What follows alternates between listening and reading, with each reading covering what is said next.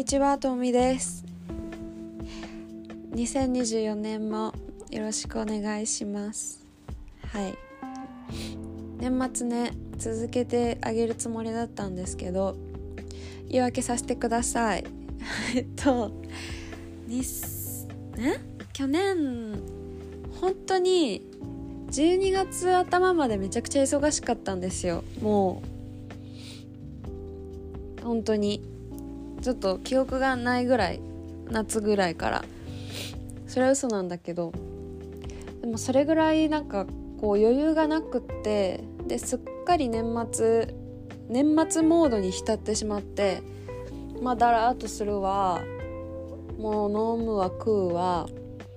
で多分糸が切れた感じになっちゃって逆にこう体調悪くなってしまって年始もね全然調子良くなくってあのっていうこともあり時間はあったのにこう更新できなかったっていう言い訳ですね。はい。皆さんはいかがお過ごしでしょうか。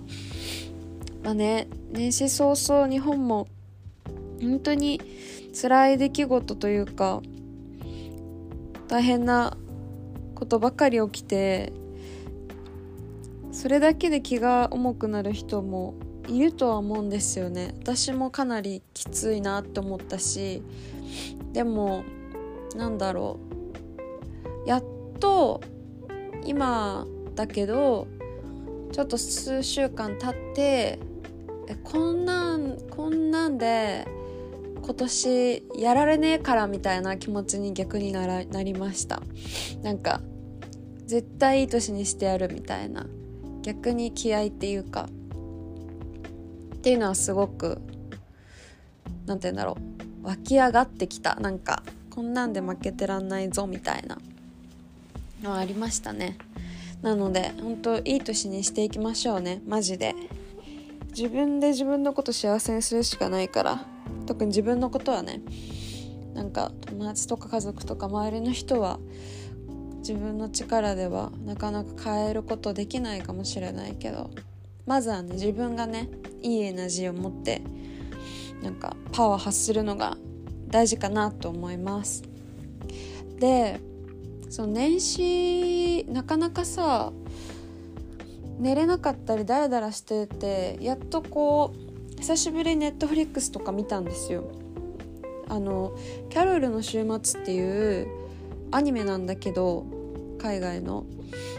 週が週末の週があのウィーケンドじゃなくって終わるの方エンドの方の週末でなんか本当にネットフリックスってなんかこう地球滅亡系好きだなと思ってあの何年か前の「ドンルックアップ」もそうだけど同じようになんかこう隕石が地球に衝突するのがもう分かっててそれまでの人々のなんかこう様子じゃないけどまあ地球滅亡系。で主人公が結構中年女性で喋り方がなんかコートニー・カーダシアンみたいなんだけどなんかねっとりした感じのなんかこうちょっとだるい感じの喋り方ででもちょっと癖になってあの面白かったです。面白なんだろうダラダラ見れた感じだしなんだろうすごいの。やっぱ地球滅亡するなんかもう数ヶ月数ヶ月後にはもう滅亡するってみんな分かってる状態だからみんなやりたいことやるの。もう仕事も放棄するしなんだろう行けなかった海外行こうとかなんかスーパーとかも多分もう働いてる人もみんな休もうやめたりとかもう放棄してるから物も奪い放題みたいな。だからもうお金とかの価値もなくなっちゃって結構めちゃくちゃな世界。でも実際そうなっちゃうだろうなっていうのが想像できるのがちょっとカオスだなと思っていて毎日花火が上がったりとかね。なんかそんな中でなんか特に突拍子もないことをしたいわけじゃない主人公がこううわなんて言うんだろうな。なんかみんなと同じような気持ちにならないけどどうしようみたいな感じでっていう感じで話が進んでいくんだけど面白かったです。でも最後ちょっとモヤモヤしたかも。本当にワンシーズンで終わっちゃうから何話とかで終わっちゃうんだけどおすすめです。あとね見始めたのがアマプラの私の夫と結婚してたっけ？韓国ドラマで珍しく私韓国全然見てないの。でもやっぱ久しぶりに見ると本当に怖いね韓国ドラマって。なんだろう男の人が本当にうざいやつばっかり。え何これみたいな。もうパなんていうの？セクハラ？パワハラ？モラハラもいいとこだし。なんか信じられないみたいな。なんかその役が出てくるだけでも腹が立つのに。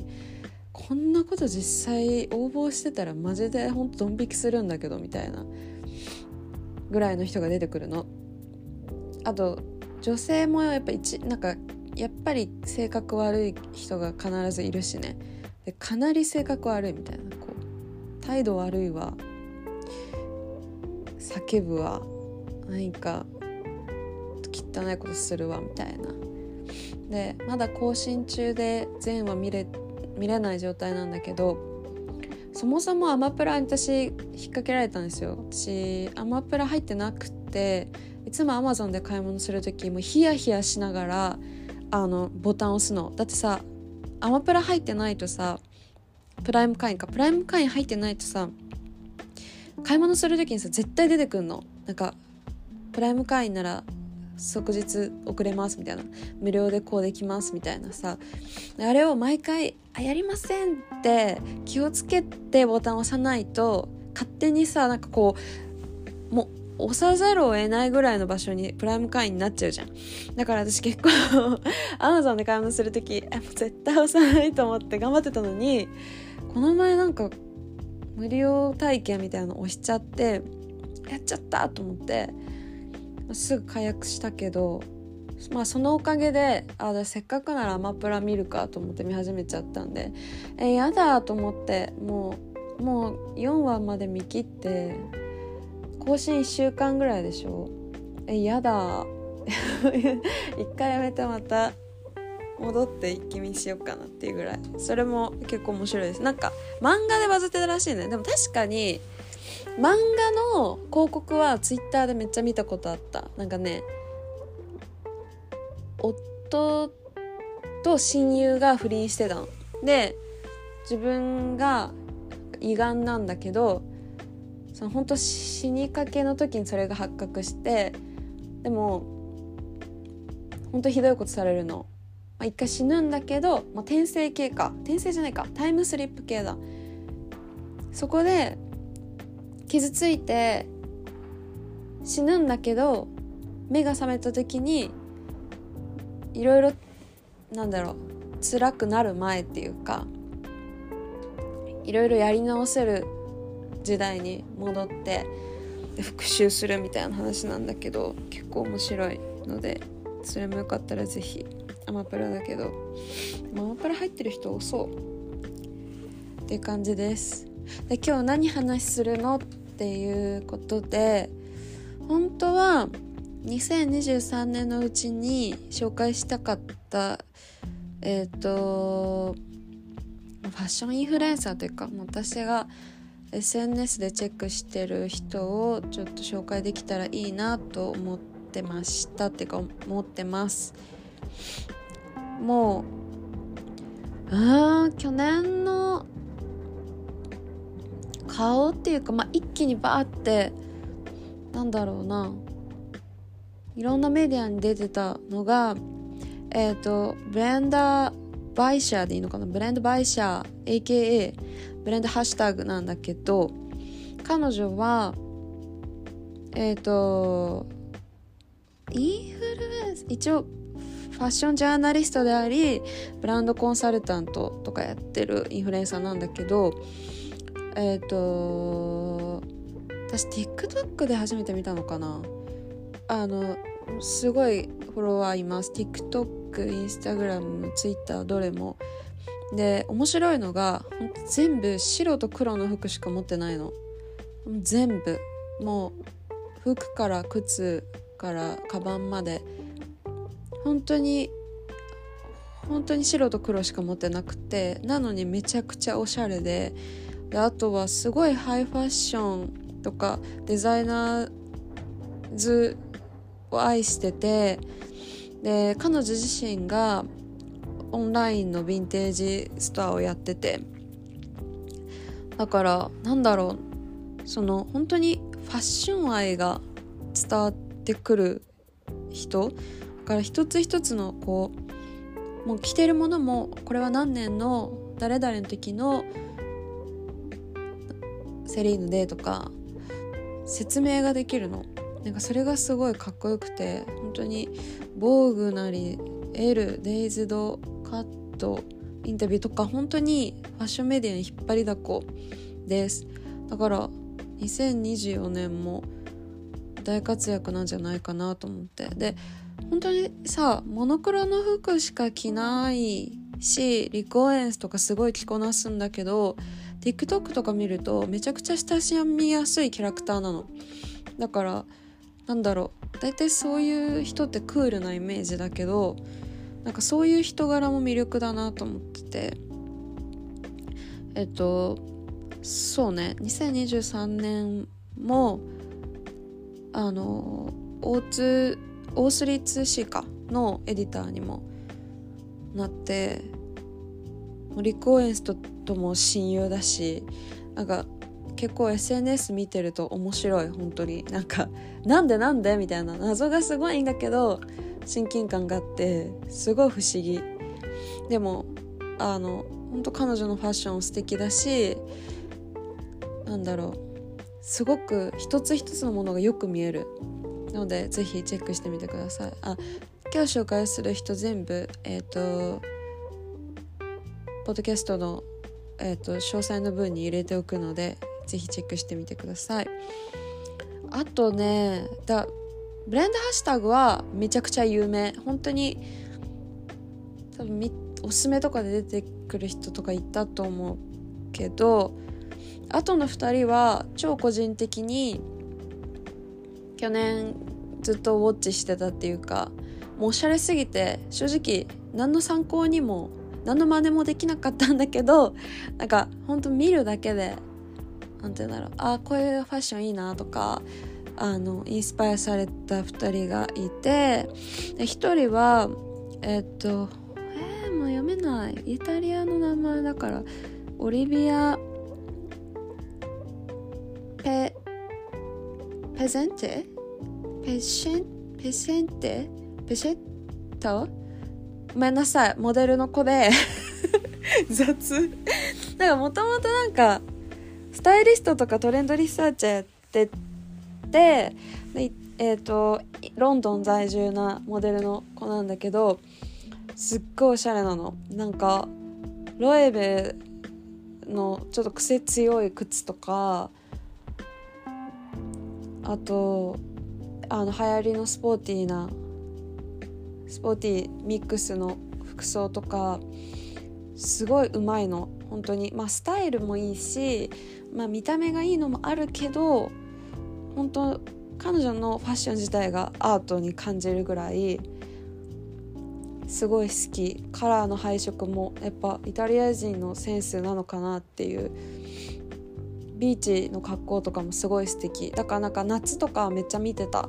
冬はね正直マジで参考になんない。なんか腹出したりとかするから。なんかなんかな何なんだろうね。お金持ちのおしゃれな人って。なんでさ頭すんごいふわふわなやつとかさすんごいファーブーツ履いてんのにさ一番寒そうなところ薄着なんだろうね。何の参考にもならん。とかなんか普通にノースリーブとか着てるよね。室内とかだとだけど。何の参考にもならん。ただ好き見るのが、えっと、この子もちょっと私読めなかったのですいません。オリビアも書いてきます。であとカルメン・ツァーンでいいのかな。アジア系の子なんだけどこの人は一応クリエイティブとかファッションコンサルタントとか今フリーで活動してる人でほんとさ2023年まではヒートっていうと何て言えばいいんだろう。イギリスの企業？なんて言えばいいの？サービスなんだけどラグジュアリーブランドのミステリーボックスをやってる、えーと、サイトがあるのヒートってイギリスで。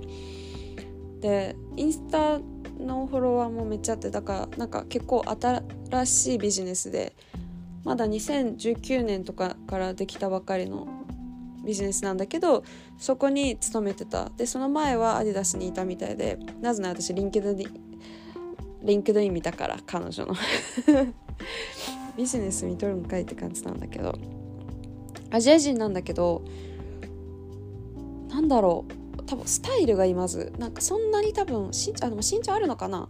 顔がキュッてちっちゃくて細身だから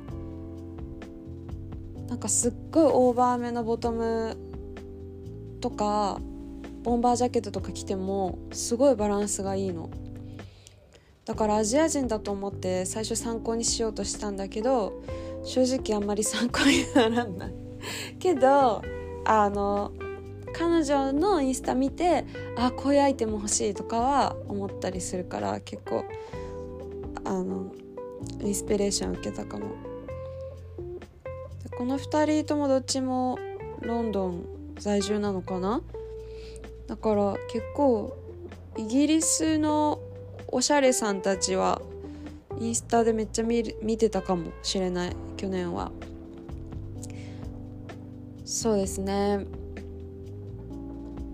もっと紹介できると思ったな。今日は3人までだな。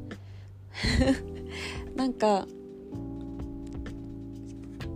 気になることあったらコメントください。あそういえば Spotify のコメントの欄入れてくれてる方たびたびいてもうすっごい嬉しい。